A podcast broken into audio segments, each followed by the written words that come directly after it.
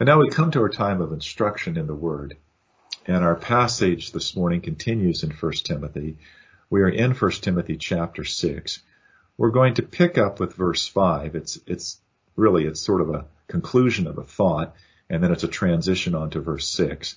We'll read verses 6 through 10, and then we'll skip a few verses. I'll explain that in a few moments, and jump to verses 17, 18, and 19. So as we read uh, Paul's uh, words to first to Timothy in First Timothy chapter six. Never forget that by the work of the Holy Spirit, these words of the Apostle Paul are at the same time the very words of God. And constant friction among people who are depraved in mind and deprived of the truth, imagining that godliness is a means of gain. But godliness with contentment is great gain. For we brought nothing into the world, and we cannot take anything out of the world. But if we have food and clothing, with these we will be content. But those who desire to be rich fall into temptation, into a snare, into many senseless and harmful desires that plunge people into ruin and destruction. For the love of money is a root of all kinds of evil. It is through the craving it is through this craving that some have wandered away from the faith and pierced themselves with many pangs. Verse 17. As for the rich in this present age, charge them not to be haughty, not to set their hopes on the uncertainty of riches, but on God, who richly provides us with everything to enjoy. They are to do good, to be rich in good works, to be generous and ready to share, thus storing up treasure for themselves as a good foundation for the future, so that they may take hold of that which is truly life. Let's pray. Our Father, as we come to your word this morning, we would ask for uh, that working of your Holy Spirit.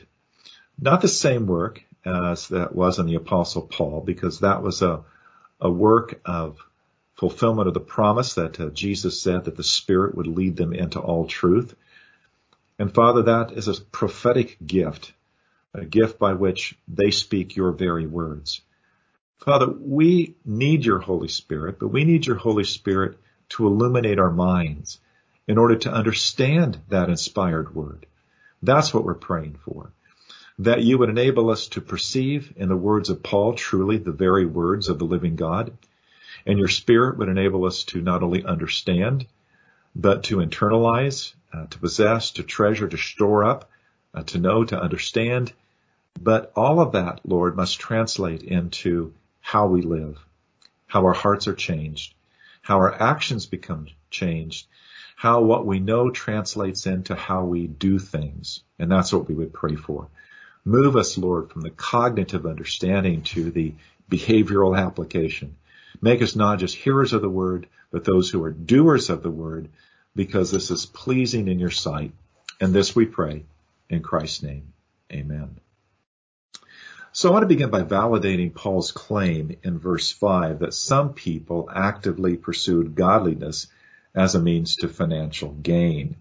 So let me give you a couple of uh, ancient examples and then some contemporary examples that demonstrate Paul's point. Uh, in Luke chapter 16 verses 13 and 14, Jesus is talking to his disciples, but there are Pharisees who are in the audience. And he says, no servant can serve two masters, for either he will hate the one and love the other, or he will be devoted to the one and despise the other. You cannot serve God and money. And the Pharisees, who were lovers of money, heard all these things and they ridiculed him. So the Pharisees loved money and they actually used their re- religious influence over the Jewish people to pursue that which they loved. Then also uh, in Jesus' time, the high priestly family. It was well known in the New Testament era, even before the birth of Christ, that the high priestly family line had a well-known reputation for greed. Now, during Jesus' time and, and sometime after, uh, all, all five of the sons of Annas, the high priest, as well as his son-in-law Caiaphas, all five of them, uh, six of them then, became high priests. So we read about Annas and Caiaphas at the same time because while Caiaphas was high priest, his father-in-law was the, as it were, the high priest emeritus. But they all controlled the wealth of the temple, which came from the tithes and the offerings of the Jewish people. And this wealth was immense. Uh, the temple treasury was the wealthiest place in all of the ancient world.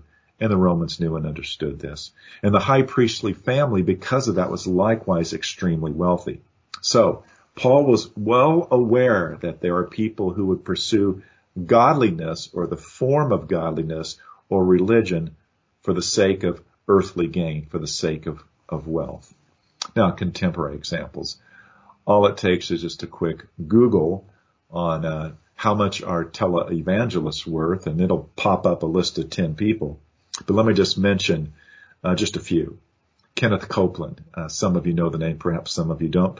He's reportedly worth $760 million. The guy's in his 80s. He's been doing this since the 50s. He's extremely wealthy. Pat Robertson, well known. Uh, his net worth today is about 100 million. And then Benny Hinn, the charismatic faith healer.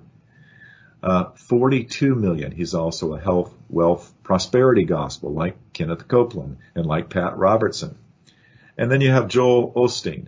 Uh, on the low side, he's estimated to be worth 40 million. On the high side, something like 100 million. Now, these wealthy men and their very wealthy ministries are a sad confirmation that many people believe that even the Christian religion is a means to worldly gain and that the Christian faith is the way to become more prosperous in this life. So Paul is referring to something that was not only true in his day, but is also continues to be very true in our day. And so that's why Paul is warning Timothy to protect the sheep uh, from such wolfish deceivers who get into the ministry role in order that they might gain, have a financial gain from it.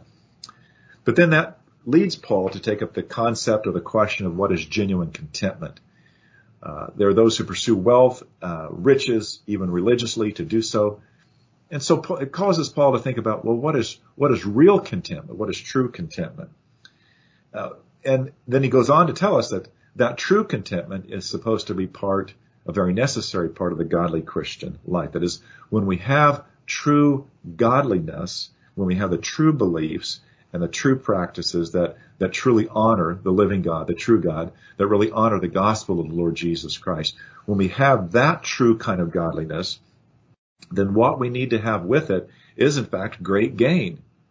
And that great gain that the apostle tells us is having contentment, true contentment.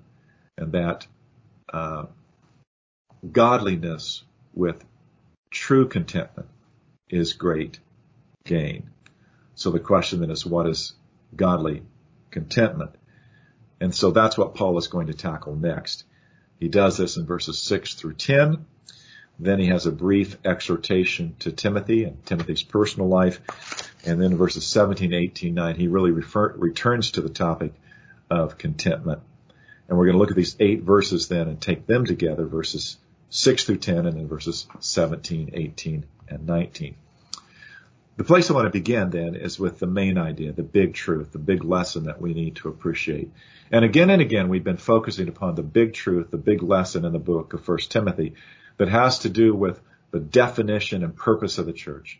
Uh, the church is the pillar and buttress of the truth. So because the church is the pillar and buttress of the truth, believers, those who are members of the church, must live the way of truth. And as Paul is going to describe it for here, the way of truth is in fact a life of contentment. That's how we're supposed to live. The true way we're supposed to live as Christians, the genuine way, is a life in which we express contentment in what God has given to us. So Paul gives us the presentation of that in these uh, eight verses, and I've outlined them in terms of the following five points. Uh, God's contentment defined, uh, then the in and out reality that Paul speaks to. Thirdly, there's a tenth uh, commandment connection. Fourthly, we should see the connection between contentment and wealth and the second greatest commandment. And then finally, there's a perspective on the future investment that's connected to contentment. So let's begin with defining God's contentment. Contentment according to God. Well, there's a general definition of contentment that we ought to first think about. Uh, because it's not just in the Christian faith. I mean, the word content, being content and contentment is, is a normal word in the English language as it is in most languages. Uh, so the, the dictionary would, would point us in this direction. Contentment is an emotional state of well-being, so it's an internal state where we experience a sense of satisfaction. That is, the satisfaction and contentment means there's there's no wants or needs or desires that are tugging at us or competing for our attention or making me feel like we need something more. So it translates into an inner sense of tranquility and inner peace because we are satisfied with respect to our needs and wants in the world. But then Paul goes on in verse 8 to define contentment in this way for the follower of Christ. He says, but if we have food and clothing, with these we will be content. Now, look at the starkness of what Paul says. He's talking about basic necessities. He mentions food and clothing. He says for us as Christians, if, if we have these, we are content. If we only have these, but we're Christians, then we should have that emotional uh, state of well-being, a sense of satisfaction. Uh, we should not be experiencing uh, feelings of want or need tugging at us. All of that when we simply have food and clothing, when we simply have the basic necessities of life. Now, is this easy? Well, wasn't easy for the disciples apparently because in Matthew 6 verse 33, 32 and 33 where Jesus is speaking to his disciples, in fact that whole passage from verse 25 on, when he's speaking to them, he's speaking to their anxieties, their worries, their concerns about, as it were, uh, the things of this world that they are trusting in. They're anxious about the necessities of life. And so Jesus gives them this promise. For the Gentiles seek after all these things, and your heavenly Father knows that you need them all. But seek first the kingdom of God and his righteousness, and all these things will be added to you. So at the very beginning of their discipleship, Jesus was teaching the disciples to focus upon the kingdom of God and to be content to rest in the Father's care for them, the Father's promised care for them, and His love for them, and the promise that He's going to take care of them and give them all that they truly need. Now that's not new teaching. That is to say, when Jesus taught this, He was not teaching something new to the biblical faith. In fact, if you went back a thousand years earlier than Christ, if you went all the way back to the writings of the sweet psalmist of Israel, even David, King David, uh, you would find Psalm 23 expressing these most necessary truths about contentment, uh, even beginning in the first verse, where David writes, The Lord is my shepherd, I shall not want. That is to say, I shall lack nothing. Think about this for a moment. Spurgeon would have us be reminded that David said, the Lord is my shepherd, and that every Christian who truly knows Christ can say, Christ is my shepherd, and therefore my needs are those which he knows, and my concerns are those which he takes into account, in my context and my situation are all those things which Christ as the good shepherd is attentive to. And we see in this, we see in David's own writing, we see in David's own life. That trusting in Christ as his shepherd, trusting that God is our shepherd, is the secret of contentment. Because if we truly believe that the Lord is our shepherd and that we shall lack nothing, then whether we are in a situation like the apostle Paul says, whether I abase or whether abound, I have learned in every circumstance to be content. Because if we're united to Christ, then we can do all things, no matter what they might be like, through Christ who gives us strength. So to be content, to have godly contentment, is to be yoked to a satisfaction in Christ, to be content in Christ, to have a deep trust and confidence that the good shepherd will shepherd our lives in such a wonderful and perfect way that we will surely have our food and clothing. We will surely have everything we actually truly need to be happy and to be satisfied, knowing Christ will take care of us. Now, we have to keep working on this as believers. That is to say, we have to seek this life of contentment. We must hold tightly to Christ as our shepherd. We must believe his promise that we will lack nothing because this is the way of truth. This is the life of contentment. To testify truly to the church, the purpose of the church, we must trust in Christ in this way. Now, the, the second uh, thing that the apostle Paul calls our attention to is what I call this in and out reality. Verse seven. Paul says, we brought nothing into the world and we cannot take anything out of the world. Nothing in, nothing out. Which tells us that all our worldly possessions that we've acquired after we come into this world, uh, all of that, the riches and wealth, they're not going to last. We won't take them out of this world. They do not have any eternal duration. They have no eternal value. They can in fact be a hindrance even, blinding us to those things that are of true importance. Jesus pointed this out in Luke chapter 12 verses uh, 16 to 21. He told this story. He says, the land of a rich man produced plentifully.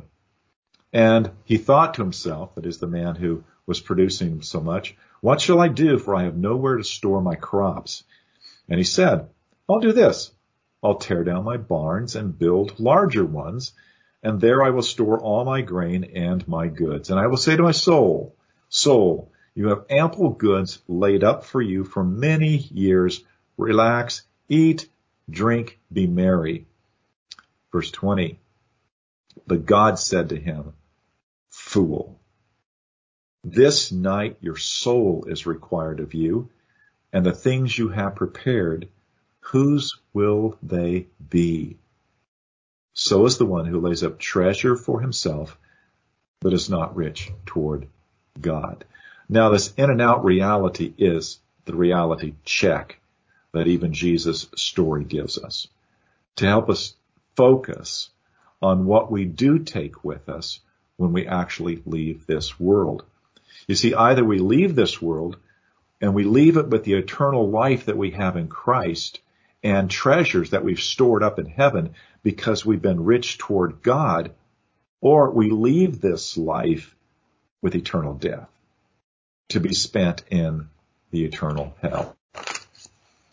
That is why we must not find our sense of contentment in the things of this world. That's why Jesus said back in Matthew verse 19, do not lay up for yourselves treasures on earth where moth and rust destroy and where thieves break in and steal, but lay up for yourselves treasures in heaven where neither moth nor rust destroy, where thieves do not break in and steal, for where your treasure is, there your heart will be also.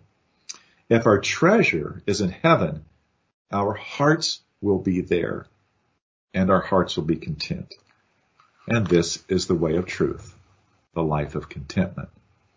Now, the third uh, point that we find in this passage is really about this uh, tenth uh, commandment connection. Uh, verses 9 and 10. But those who desire to be rich fall into temptation, into a snare, into many senseless and harmful desires that plunge people into ruin and destruction. For the love of money is a root of all kinds of evils. It is through this craving that some have wandered away from the faith and have pierced themselves with many pangs. What's the difference between pangs and pain? I looked it up. I had to look it up. Um, not all pain are pangs. Pangs are sharp pain, very sharp pain. Something felt that pierces deeply is a pang.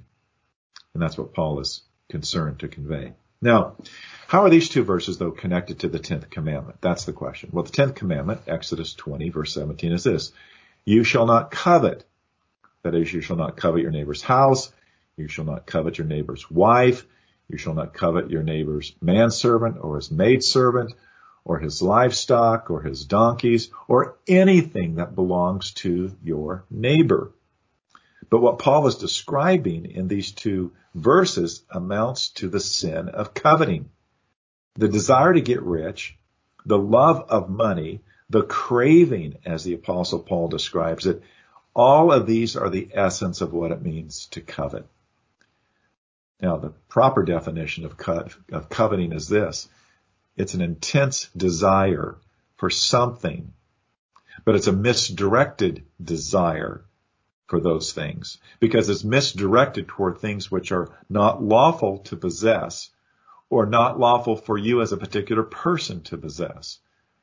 So species of coveting would be things like envy or greed or lust.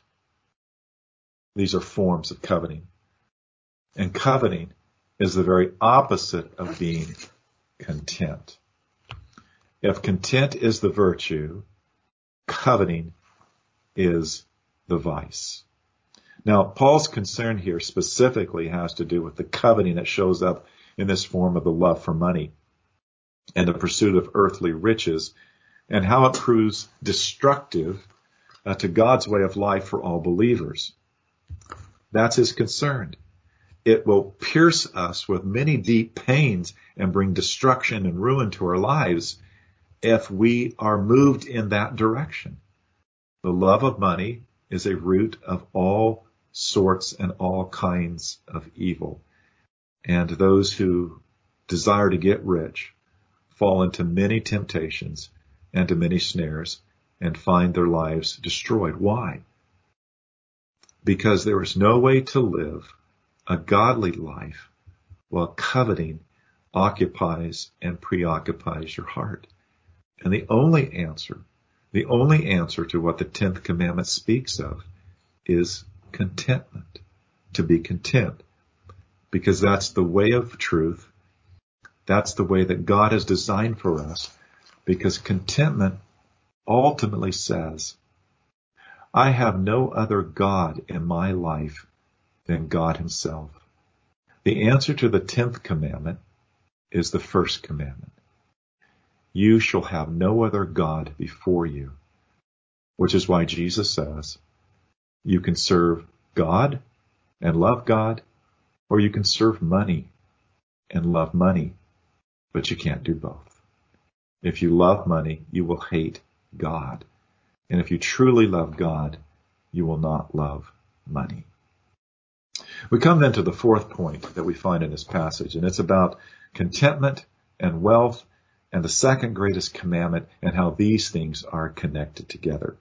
This connection shows up in verses 17 and 18 where Paul says, As for the rich in this present age, charge them not to be haughty, nor to set their hopes on the uncertainty of riches, but on God, who richly provides us with everything to enjoy. They are to do good, to be rich in good works, to be generous, ready to share. Uh, Paul warns the rich, and he warns them about the dangers of wealth, riches and wealth. Wealth can invigorate, now listen carefully, wealth can invigorate the boastful pride of life but so can being smart. And so can being talented or being gifted in athleticism or having movie star good looks. It's not the wealth or the riches that is the issue. It is loving them. It is serving them as if these things were a person's God. As if you can trust in riches to take care of you when only ultimately God can take care of you. So Paul takes the focus back to God. Paul tells the rich to recognize that God has given them this wealth. God has provided them richly so that they might enjoy these riches. But then in verse 18, Paul is making it pretty clear. Paul is telling us what God considers the proper direction in terms of the true enjoyment of wealth. Look at what Paul says. The true and great blessing from God is to direct those riches in the service of others, which is tantamount to using that wealth and riches in the service of the second greatest commandment. To love your neighbor as you love yourself. That's the connection. All the doing of good works that Paul talks about, all the generosity, all the sharing is toward other persons. It is caring for them. It is treating them as if they were our neighbors. It is treating them as being worthy of this kind of service because they're made in the image of God. It is using wealth in these ways to love our neighbors as we love ourselves. That is what Paul is commanding the rich. That is what Paul is saying to the rich. This is how you truly enjoy what God has given to you. Now it matches then what Paul says also in Philippians 2. We read this passage, but specifically verses 2 through 5 again. Paul says, complete my joy by being full of the same mind, having the same love, being in full accord and of one mind. Do nothing from selfish ambition or conceit, but in humility count others more significant than yourselves let each of you look not only to his own interests, but also to the interests of others. Have this mind among yourselves, which is yours in Christ Jesus. So, how do we look at this? This is the way of truth, the true life of believers who are called to live out God's truth in this world. All of us are to live this way, but specifically, this is how wealthy believers are to live out the truth of the gospel. They are to use the blessings of riches and wealth for the blessings of others. And that leads to the fifth point as Paul takes us to verse 19. And it really is about uh, the future investment. He speaks of storing up treasure for themselves as a good foundation for the future so that they may take hold of that which is truly life. Now, Paul here is echoing Matthew 6:20. He's echoing the words of Jesus where Jesus said, "Lay up for yourselves treasures in heaven." So Paul is still instructing the rich uh, that the wealth that God has given to them, this worldly wealth, must be used as a form of investment in their futures, in their heavenly treasure. Uh, investment made on behalf of the kingdom of God investment in which they use their worldly wealth for the kingdom and for kingdom service. How? Well, by caring for others, by living out the second greatest commandment, by practicing uh, the appropriate moral code of the Christian, where God is first, others are second, and we count ourselves as third. Now, Paul says that in this way, those who are rich in this life may take hold of that which is truly life. Now understand, Paul is saying that you who are wealthy, your true life does not lie in your wealth, but your true life lies in the proper use of your wealth. And the proper use of your wealth is in a second commandment direction using what you have in order to serve others. Now, we need to come back to what is said in verse 8 because it's difficult for those who are wealthy count yourselves among those who are wealthy. It is difficult for those who are wealthy to grasp the truth that if we have simply food and clothing, the basic necessities, that having just these, we will be content. It's difficult. In my first pastoral call uh, 40 years ago, I was an associate pastor in a church in Northern Virginia in a very wealthy Washington, D.C. suburb. Our church had a partnership with an inner city church in Washington, D.C., a church that was located in Anacostia, which back then was perhaps the poorest among the poor areas in, in Washington, D.C. Uh, twice a year, a group from our church would go and spend a Saturday uh, on that church's premises. They were doing service projects, which that church had designed and set up.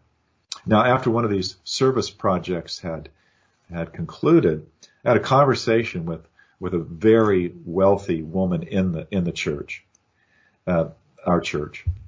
Uh, she had participated in this. She was there the whole day. She saw a whole church of people who scarcely had much more than food and clothing. They they had not much more than the basic necessities. And and here's what she said to me. I don't see how people who live that way could ever be happy. She said, after seeing all these people all day, I don't see how people who live this way could ever be happy. But then she went on with her observation. Uh, yet they were. She found them to be happier in their poverty as Christians than all of the non-Christian people that she knew who were personally very, very wealthy.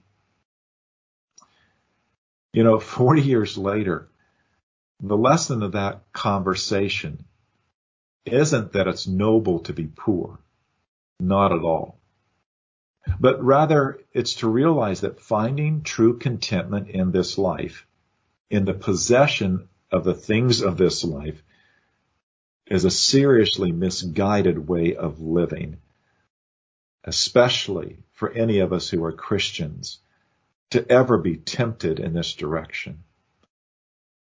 And that, in its place, instead, we've got to take the words of Christ seriously.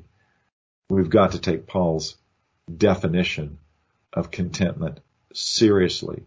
We've got to genuinely, genuinely believe that true godliness, having our true faith in Christ, the true and living Redeemer, and having that with contentment is great gain. It's the greatest gain that we could possibly have.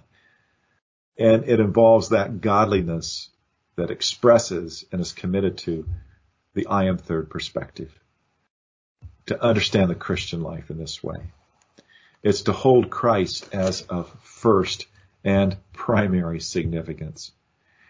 It's to love him above everything else.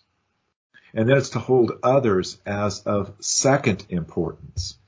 As Paul says, to consider others as more significant than ourselves. And then it's to reckon ourselves as third. To reckon ourselves as those who know we've been called to serve. Now that is what Paul says is truly life. The earthly nature of the life that God has given to us in Christ is to be a life that imitates Jesus himself. In Ephesians 5:1 the apostle says, "Be imitators of God as beloved children and walk in love as Christ loved us." And how did Christ love us such that we should walk in, walk in love like him? He came to serve. And so we read in Ephesians 2.10, you are God's workmanship, created in Christ Jesus for good works. Good works are the service we do for others. This is why God has saved us. This is why God calls us to count others more significant than ourselves. This is why we're called to look not only to our own interests, but to the interest of others. And to do this, to really do this, is to practice contentment. Not just the rich or the wealthy, but all of us are called to this. Because the church is the pillar and the buttress of the truth. Every believer, all of us, the church, we must live this way of truth. We must live this life in accordance with contentment. Because Jesus said our Heavenly Father knows everything we need, everything unbelievers so desperately seek. The Father knows we need them. And the Apostle Paul promised, My God will supply every need of yours according to his riches in glory in Christ Jesus. Let us believe this. May it be so. Amen. Our God and Father, uh, our prayer would be that you would help us, help us to grasp all of the significant things that the apostle says in this passage, because we live in the richest country in the world, in the richest time of history. And we as Christians are among those who are greatly, greatly affluent. So help us to take these words to heart. Help us to think much about what it means to be truly content. Uh, help us to be able to somehow see that if we simply had food and our clothing and Jesus, that ultimately, in the final analysis, that would be enough. We would know Jesus as our shepherd, that we would lack nothing. And then Father, help us to go into this world realizing you've called upon us, commissioned us, designed us as followers of Christ to serve others. Give us the grace to do so. By the work of your Holy Spirit, give us the grace to do so. May we in this way uh, adorn the testimony of the gospel. May we in this way carry forth the message of the church, which is the pillar and buttress of the truth, that the living God has loved a broken humanity, that Christ is the only Redeemer, faith and trust in him grants us everlasting life. This we pray in Jesus' name. Amen. Uh, we're concluding once again with hymn number 559, which I believe speaks so well to the themes that we've been looking at over the last few weeks. Father, I know that all my life is portioned out for me. The changes that are sure to come, I do not, I do not fear to see. I ask thee for a present mind intent on pleasing thee. I would not have the restless will that hurries to and fro, seeking for some great thing to do or secret thing to know. I would be treated as a child and guided where I go. I ask thee for the daily strength to none that ask denied, a mind to blend with outward life while keeping at thy side content to fill a little space if thou be glorified. In service which thy will appoints, there are no bonds for me. My secret heart is taught the truth that makes thy children free. A life of self-renouncing love is one of liberty. And now receive these final words written by the apostle Paul, but given by the inspiration of the Spirit of God as we go forth into this week in whatever ways in which we may be uh, living out the Christian life. Let's go with these words from God. Be at peace among yourselves, brothers, while you admonish the idle, encourage the faint-hearted, help the weak, be patient with them all. Rejoice always. Pray without ceasing. Give thanks in all circumstances, for this is the will of God in Christ Jesus for you. And now may the God of peace himself sanctify you through and through, sanctify you completely. He who calls you is faithful. He will surely do it. Amen. Thank you for joining us this morning. God bless you through this week in Christ's name.